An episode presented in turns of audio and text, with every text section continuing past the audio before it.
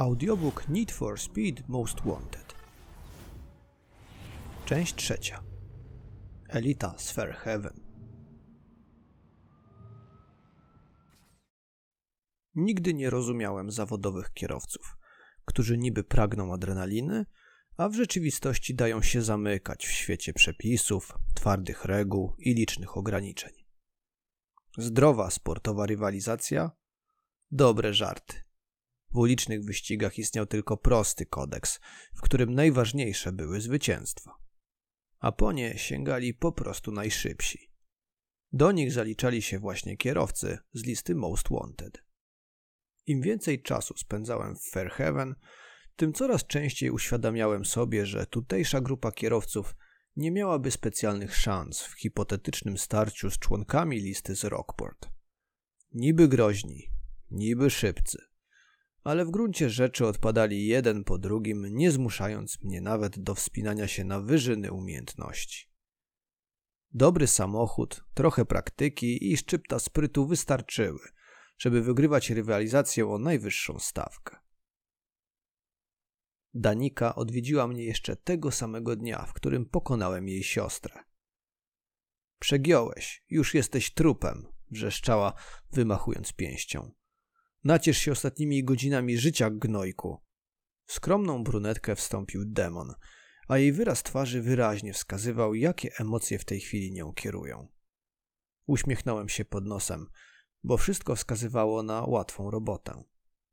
Za kółkiem nie można sobie pozwalać na proste błędy, a działanie pod wpływem emocji z pewnością do nich należało. By jednak mieć pewność, że jej Porsche 918 Spider Concept nie zostawi mnie na jakiejś barierce, postanowiłem wcześniej przetestować w boju McLarena. To był inny samochód od Mercedesa. Równie dziki, ale jednocześnie jakby bardziej nieobliczalny. Nawet w kontrolowanych poślizgach cały czas zdawał się sugerować, że za moment wyrwie się spod kontroli i rzuci w kierunku, w którym akurat będzie mieć ochotę. O jego narowistości, która przypominała dzikiego mustanga z amerykańskiej prerii, przekonałem się na ostatnim zakręcie jednego z wielu zwyczajnych wyścigów w Fairhaven. Sytuację miałem pod kontrolą. Stawkę trzymałem za plecami na odpowiednim dystansie i pewnie zmierzałem po kolejny triumf. Do ostatniego ostrego zakrętu. Mocny skręt w prawo chciałem pokonać efektownym poślizgiem przy zachowaniu wysokiej prędkości – ale McLaren miał inny pomysł. Koła zabuksowały, tylna oś zebrała zbyt wiele mocy i przekazała je na koła, które pchnęły maszynę mocniej w prawo niż bym chciał. Błyskawiczna reakcja uratowała mnie przed pocałunkiem z barierą, ale nie ocaliła już pozycji w zmaganiach. Widziałem tylko w tylnym lusterku, jak reszta stawki mija mnie i pędzi do mety. Niespodziewane potknięcie. Wśród przejeżdżających maszyn ujrzałem Lamborghini Aventadora w charakterystycznej bieli. Czwarty na liście Louis najwyraźniej nie zamierzał pozostawiać zbyt wiele przypadkowi i poświęcał mi odpowiednio wiele uwagi, by przygotować się na nasze nieuniknione spotkanie. Być może McLaren wyświadczył mi małą przysługę, robiąc taką antyreklamę. Uśpiłem czujność konkurenta. Na to w każdym razie liczyłem. Pojechałem na wybrzeże, wyciszyć nerwy. Byłem szósty na liście. Nabrałem rozpędu i zająłem już pozycję do ataku na szczyt rankingu Most Wanted. W Fairhaven byłem po tych kilku dniach doskonale znany, bo zostawiłem swoje ślady. Mój rysopis ozdabiał wiele billboardów w metropolii, w każdym radiowozie byłem oznaczony jako topowy cel. Rozrósł się też mój prywatny garaż samochodów, którymi lubiłem wyjechać na miasto. Zadomawiałem się, choć nie mogłem pozbyć się uczucia pewnego rodzaju rozczarowania. Dużo więcej spodziewałem się po wielkich kierowcach Most Wanted.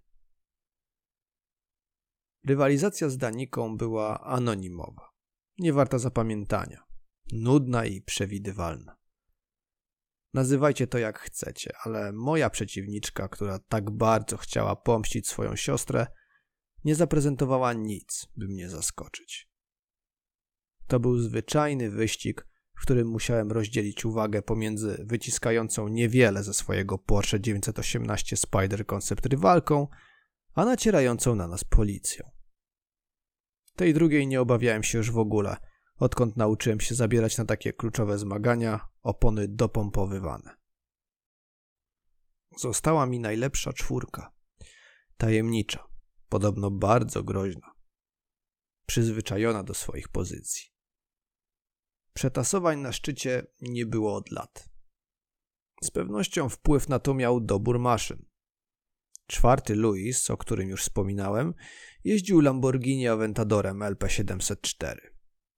Trzeci JP miał Bugatti Veyrona 164 Supersport. Nad nimi czekali już na mnie kierowcy zasiadający w Pagani Huayże i Koenigsegu Agera R. Potężne bestie. Samochody dla wybrańców i szaleńców. Znaleźć auto zdolne z nimi rywalizować nie jest łatwo. Czułem jednak, że mój narowisty McLaren spełni swoją rolę i nie zawiedzie. To metalowy rumak godny czekającego nas obu wyzwania. Nie zamierzałem jednak wybiegać zbyt daleko w przyszłość.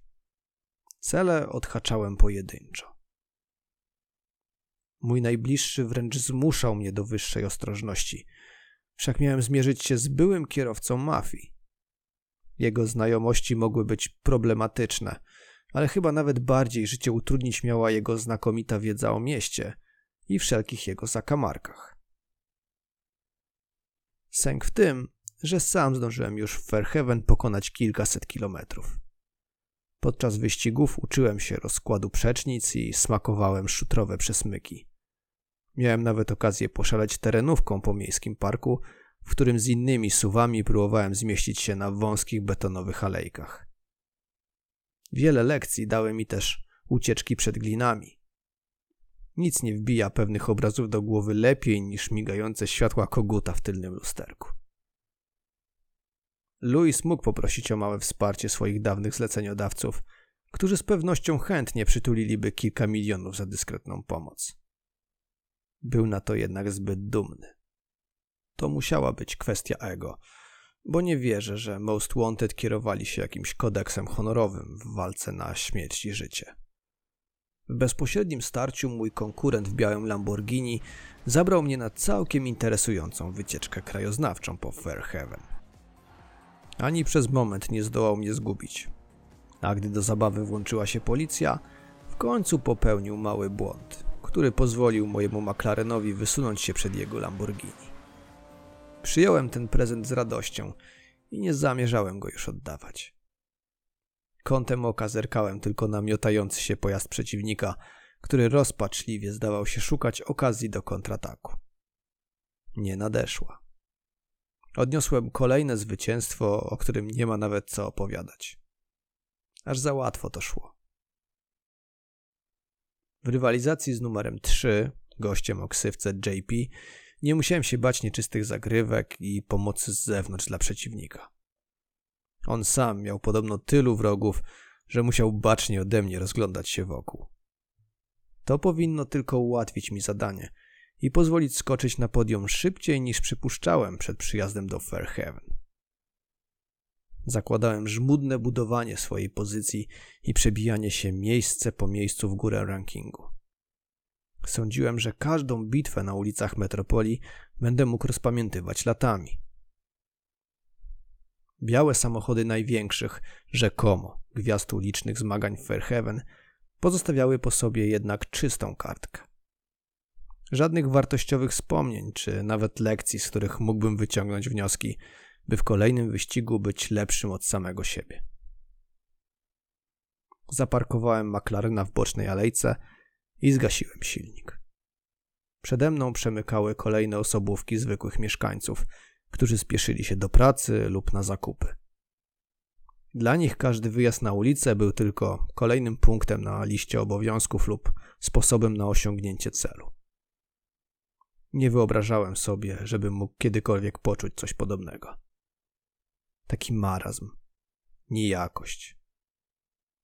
Im dłużej rywalizowałem w Fairhaven, tym coraz częściej obawiałem się, że osiągając swój cel, nie zyskam satysfakcji Nie zaspokoję głodu, który we mnie narósł przez wszystkie te lata. Może trzeba będzie jeszcze wrócić do Rockport? Na razie zamierzałem dać jeszcze szansę najlepszym z białej listy. Może naprawią to, co zepsuli ich niżej notowani koledzy i koleżanki. Fairhaven miało swój urok. Nie trzeba było długo szukać, by znaleźć interesujące miejsca, w których warto na chwilę zwolnić lub nawet na moment się zatrzymać.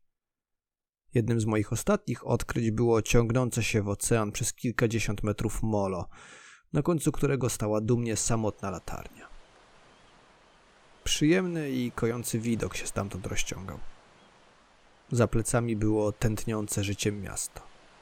Przed oczami tylko bezkres ciemno-niebieskiej, rytmicznie poruszającej się toni. Szykując się powoli na decydujące rozdania, pojechałem nad wodę nowym nabytkiem Lamborghini Kołtaszem.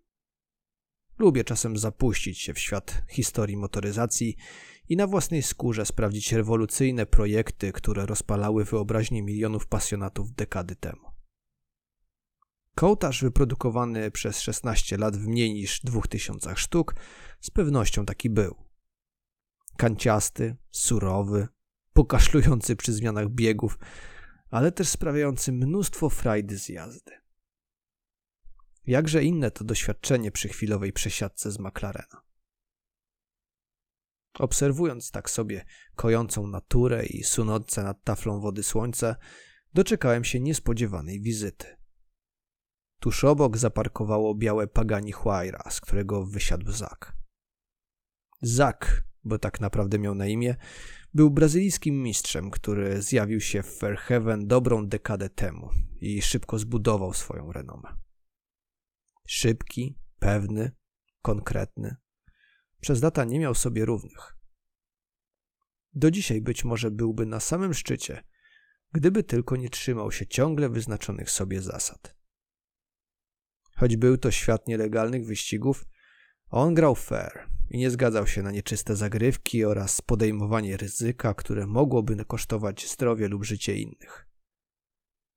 Nie przekraczając tych granic, ograniczał się, co skrzętnie wykorzystał półtora roku temu bezwzględny ex-marine Scott. Kawał dobrej roboty. Nie pamiętam nikogo, kto wcześniej w tak krótkim czasie spiąłby się tak wysoko zagadnął, podchodząc na odległość kilku kroków. Miał sympatyczny głos. Taki pasujący do dobrego kumpla, z którym regularnie umawiasz się na piwo.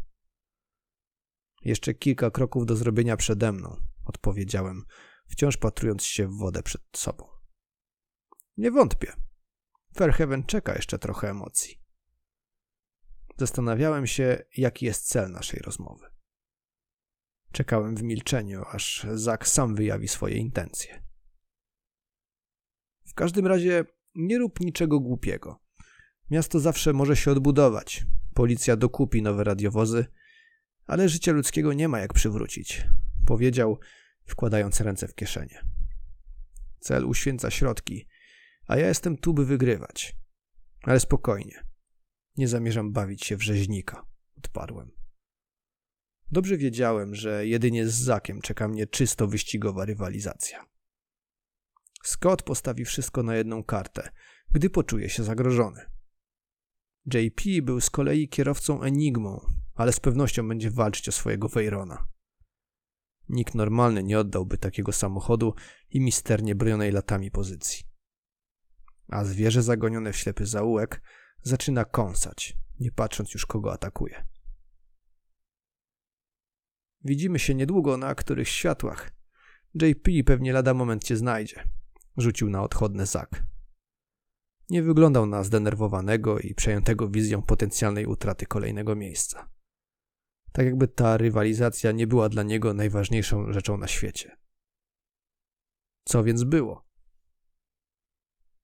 Lista Most Wanted była zbieraniną osobliwości.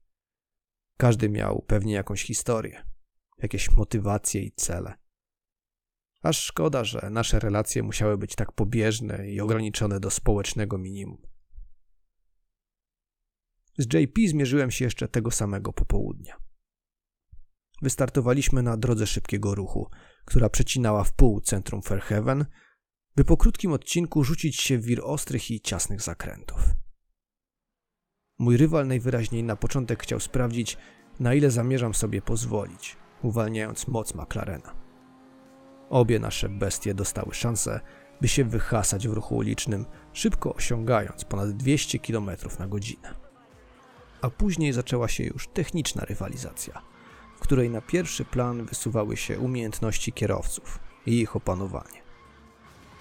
Przy takiej prędkości wypadanie z zakrętów i wchodzenie w kolejne było rosyjską ruletką. Nigdy nie można było być pewnym, że nie wpakuje się w pocisk, a więc marudera spokojnie zmierzającego do celu swoim kilkuletnim kombi. Bugatti Veyron i mój McLaren mocno trzymały się asfaltu. I choć potrafiły, tym razem nie próbowały uciekać spod naszej kontroli. Z każdym kolejnym szybkim odcinkiem, miniętym o włos szarym sedanem lub innym czerwonym suwem, JP jakby słabł.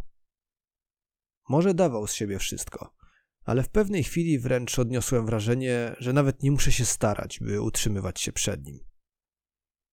Gliniarze oczywiście dwoili się i troili wokół nas, ale kolczatki, blokady i ich ataki kamikadze miały ten sam skutek. Nie przynosiły żadnego efektu. Po kilkuminutowym przejeździe wpadłem na wyznaczoną metę, wyprzedzając białe Bugatti o dobre kilkaset metrów. I nawet policja jakby dostosowała się w tamtej chwili do ogólnego nastroju i charakteru tej rywalizacji, bo ścigała mnie później bez polotu i pomysłu. To było łatwe zwycięstwo i awans do top 3. W tamtym momencie jeździłem po mieście już tylko dla własnej satysfakcji. Sporadycznie droczyłem się z policją, która wydawała się już kompletnie bez szans. Sprawdziłem kilka maszyn, w tym kuszącą kształtem Marusię, kultowego Lancera Evo 10 generacji, czy nawet Buck Mono, w którym czułem się jakbym szorował tyłkiem po asfalcie w samochodziku zabawce. Metropolię poznałem już wystarczająco dobrze, by czuć się swobodnie, a podczas walk z policją opracowywać najlepsze drogi ucieczki. Nie brakowało w Fairhaven miejsc, gdzie można było ukryć się przed wzrokiem funkcjonariuszy lub skazać ich na karkołomny rajd po torowisku czy po pogłacie zacumowanego okrętu. Zostawiając za sobą wraki, budowałem swoją renomę tak, by nikt nie zarzucił mi, że jestem kierowcą z przypadku, a nie żadnym most wanted. Z tyłu głowy miałem też czekający mnie pojedynek z Zakiem. Wiedziałem, że karty w mieście rozdaje może Scott, ale czułem podskórnie, że największe umiejętności wyścigowe prezentuje zawodnik numer dwa na liście. Brazylijczyk słynął z genialnego wyczucia samochodów, a w opływowym pagani Huayra bywał szybszy od wiatru. I niemal nigdy nie popełniał błędów. W rywalizacji z nim po cichu liczyłem więc na wsparcie policji, dla której rywalizacja dwóch z trzech najbardziej poszukiwanych celów musiała być wyjątkową okazją na odniesienie medialnego sukcesu. Jeśli gliniarze będą odpowiednio zmotywowani, rzucą przeciwko nam wiele, a w powstałym chaosie łatwiej będzie o pomyłkę Zaka. Już pierwsze metry pokazały, że to ja będę bardziej zdeterminowany. Z szacunku dla rywala nie zamierzałem atakować go zbyt mocno. Nie od razu w każdym razie. To mogła być popisowa, dżentelmeńska bitwa, jakiej to miasto jeszcze nie widziało. Nie chciałem być tym, który ją popsuje. Mknęliśmy ulicami metropolii z ogromną prędkością. Zapowiadały nas dźwięki syren kawalkady radiowozów, która toczyła się za nami.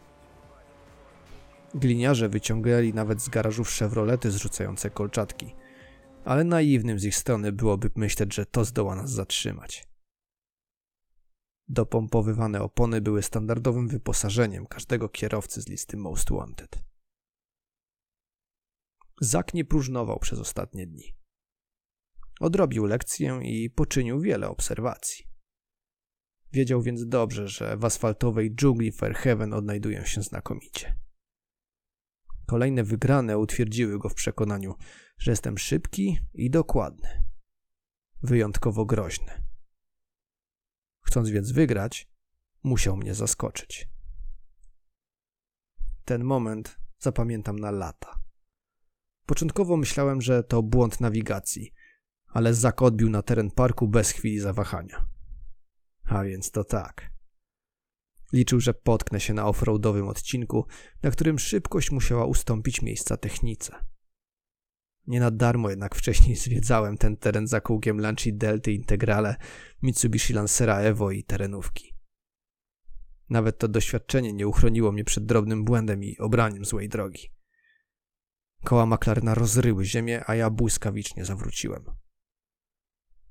Zak odjechał na dobre kilkadziesiąt metrów i mógłby pewnie swobodnie powiększyć przewagę tak, że nie byłbym w stanie jej odrobić. Uśmiechnęło się do mnie jednak szczęście. Jego ucieczkę zatrzymał radiowóz, który wbił się w skalniach, tarasując drogę przed Chłajrą. Bestia groźnie zaświeciła czerwonymi światłami. Wytraciła zupełnie pęd, pozwalając mi się dopaść. Wypadliśmy na asfalt obok siebie. Miałem przewagę prędkości, której nabrałem na dystansie kilkuset metrów. Obaj mieliśmy pedały gazu wciśnięte w podłogę, a silniki naszych maszyn pracowały na maksymalnych obrotach. Nie pozwoliłem już sobie odebrać wygranej. Zak mógł coś zrobić, ale nie próbował żadnych nieczystych zagrywek. Zawsze grał fair. Do samego końca. Scott obserwował moje zwycięstwo nad Zakiem z pokładu śmigłowca. Sięgnął po telefon i wybrał numer swojego osobistego asystenta. Przygotuj Agerę, zakomunikował. Został już tylko on. Ostatnia przeszkoda na mojej drodze do podbicia Fairhaven i zostania kierowcą Most Wanted. Niewiele było wiadomo o jedynce na białej liście. W mieście mówiło się jedynie o jego karierze w armii, którą w pewnym momencie w zagadkowych okolicznościach porzucił. Co sprytniejsi łatwo umieli połączyć fakty. Miał doskonałe kontakty i dostęp do technologii wartych miliardy dolarów. Teraz był jedynym posiadaczem Koenigsegga Agera R na terenie Stanów Zjednoczonych. Bogaczem słynącym z bezwzględności i wielu wartościowych znajomości. Był człowiekiem, z którym z pewnością nikt o zdrowych zmysłach nie chciałby zadzierać. Dobrze, że nigdy nie uznawałem się za specjalnie rozsądnego. Bobby Marlin bywał równie niebezpieczny, zwłaszcza za kółkiem. Mogłem spodziewać się wszystkiego. Sabotażu samochodu, płatnego zabójcy, który spróbuje wyeliminować mnie z karabinu snajperskiego z odległości kilkuset metrów, ale też podjęcia rękawicy i przyjęcia wyzwania. Cokolwiek zamierzał Scott, chciałem być na to gotowym. W McLarenie zamontowałem ostatnie ulepszenia i doprowadziłem go do idealnego stanu technicznego. To była moja broń w tym decydującym starciu. Przez moment próbowałem jeszcze pagani Huayry od Zaka, ale brakowało jej tej ciężkości, bym potrafił się odnaleźć. To z pewnością świetny samochód, ale wymaga też lepszego poznania, na które teraz nie miałem już czasu. Tymczasem w innej części Fairhaven na biurku jednego z funkcjonariuszy rozdzwonił się matowy, mający już swoje lata telefon stacjonarny. Komisariat Fairhaven, słucham. Zapytał młody mężczyzna, który jeszcze przed chwilą w skupieniu wklepywał dane do systemu. Dzisiaj wieczorem w porcie miejskim Scott i Marlin zmierzą się w wyścigu. Nie chcecie tego przegapić. Zakomunikował metaliczny głos po drugiej stronie. Słucham? Policjant był wyraźnie zaskoczony i nie do końca jeszcze przetrawił przekaz. Lepiej weźcie najlepsze zabawki i zabierzcie tylko dorosłych, dodał tajemniczy głos i rozłączył się. Moment później rozmówca wykręcił inny numer i potwierdził tylko, że zadanie wykonane. Scott rozpoczął realizację planu, który zakładał nie tylko odparcie ataku bezczelnego pretendenta do tytułu Most Wanted, ale wręcz wyeliminowanie go na dobre z dalszych zmagań. Mistrzowi zależało na przywróceniu statusu quo sprzed przyjazdu. Punkt startowy został wyznaczony w okolicach strefy przemysłowej. Przypadkowo? Czułem, że to element strategii Scotta, który z pewnością miał w zanadrzu parę niespodzianek. Żaden z nas nie chciał ryzykować wyczekiwania w jednym punkcie. To był lotny start. Obaj idealnie wymierzyliśmy moment i znaleźliśmy się we wskazanym miejscu, będącym umowną linią początkową. Ruszyliśmy przed siebie, a za moment za naszymi plecami wylała się fala sił policyjnych. Migające światełkami tsunami. Gliniarze bardzo dosłownie wzięli sugestie anonimowego informatora i wyciągnęli wszystko, co mieli najlepszego. Szybkie Chevrolety, potężne suwy i radiowozy z podkręconymi silnikami i wzmacnianymi karoseriami. A za kierownicami siedzieli najbardziej zdeterminowani policjanci, jakich udało się zebrać w tak krótkim czasie na komendzie w Fairhaven. W żadnym z dotychczasowych wyścigów walka o przetrwanie nie była tak zażarta. Policjanci nie cackali się i atakowali nas bezpardonowo. Uderzali w tył samochodu, zajeżdżali drogę. Parokrotnie na centymetry minąłem suwa, który próbował zgarnąć mnie na czołówkę. Tu mógł być jeden zwycięzca lub dwóch przegranych. A ja z pewnością nie zamierzałem przegrać. O dziwo Scott nie był przygotowany na takie zaangażowanie glin. Jego Koenigsegg ze swoim 5-litrowym silnikiem rozpędzał się do 300 km na godzinę w mniej niż 15 sekund, co było najlepszym wynikiem na świecie. Tylko wybitny kierowca byłby w stanie w takich warunkach uniknąć każdej przeszkody i perfekcyjnie zareagować na każde niebezpieczeństwo. Na 15-kilometrowym odcinku, który wyznaczono na nasz wyścig, popełniliśmy solidarnie po kilka błędów. Tylko w paru momentach znaleźliśmy się bardzo blisko siebie i pokusiliśmy o bezpośrednią walkę. Większość czasu biliśmy się z glinami. Funkcjonariusze wyglądali tak, jakby postawili sobie za życiowy cel zakuć nas w kajdanki. I co chwila utykaliśmy na blokadach, obijaliśmy się z radiowozami i zwalnialiśmy, czekając na dopompowanie kół. Szalona rywalizacja nijak nie przypominała zmagań kierowców wyścigowych. Była bardziej jak relacja z pościgu ze zbirami odpowiedzialnymi za napad na bank. Scott przeliczył się, bo wygodnie obserwując zmagania ze swojego tronu, od miesięcy rzadko miał okazję szlifować umiejętności. Zgnuśniał na szczycie, czerpiąc garściami z wygód, które zapewniała mu wypracowana pozycja. Nikt mu nie zagrażał, nikt nie próbował nawet poruszyć układu, który wyznaczył. Ja tymczasem od paru dni regularnie mierzyłem się z tego rodzaju wyzwaniami. Byłem więc w gazie. Lepiej czułem samochód, lepiej znałem to miasto, lepiej rozumiałem charakter tych wyścigów. Choć tytuł należał jeszcze do niego, wtedy to ja byłem już most wanted. Słońce chyliło się już ku zachodowi. Dwa super samochody przemknęły z ogromną prędkością drogą oplatającą górskie pasmo. Ich tropem podążały radiowozy. Całości przyglądał się ze spokojem Zak, siedząc na masce swojego nowego auta, które zaparkował w punkcie widokowym kilkadziesiąt metrów wyżej. W tle lustro wody odbijało promienie słoneczne, a na horyzoncie wyrastały wysokie budynki metropolii. Uśmiechnął się pod nosem, widząc intensywne zmagania na obwodnicy. Dobra robota, rzucił sam do siebie. Fairhaven miało już nowego króla. Dziękuję za wysłuchanie trzeciego i finałowego odcinka opowiadania z gry Need for Speed Most Wanted. Historia rywalizacji z białą listą w Fairhaven wymagała sporo wyobraźni, bo niestety w samej grze pozbawiona była tła fabularnego. Mam nadzieję, że połączenie fikcji z obserwacjami poczynionymi podczas zabawy Wam się spodobało.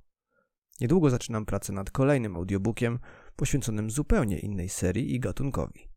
Tymczasem, po regularne opowieści z gier, zaglądajcie na bloga gralingrad.pl. Do usłyszenia w kolejnych materiałach z serii Audiobooki z Gralingradu.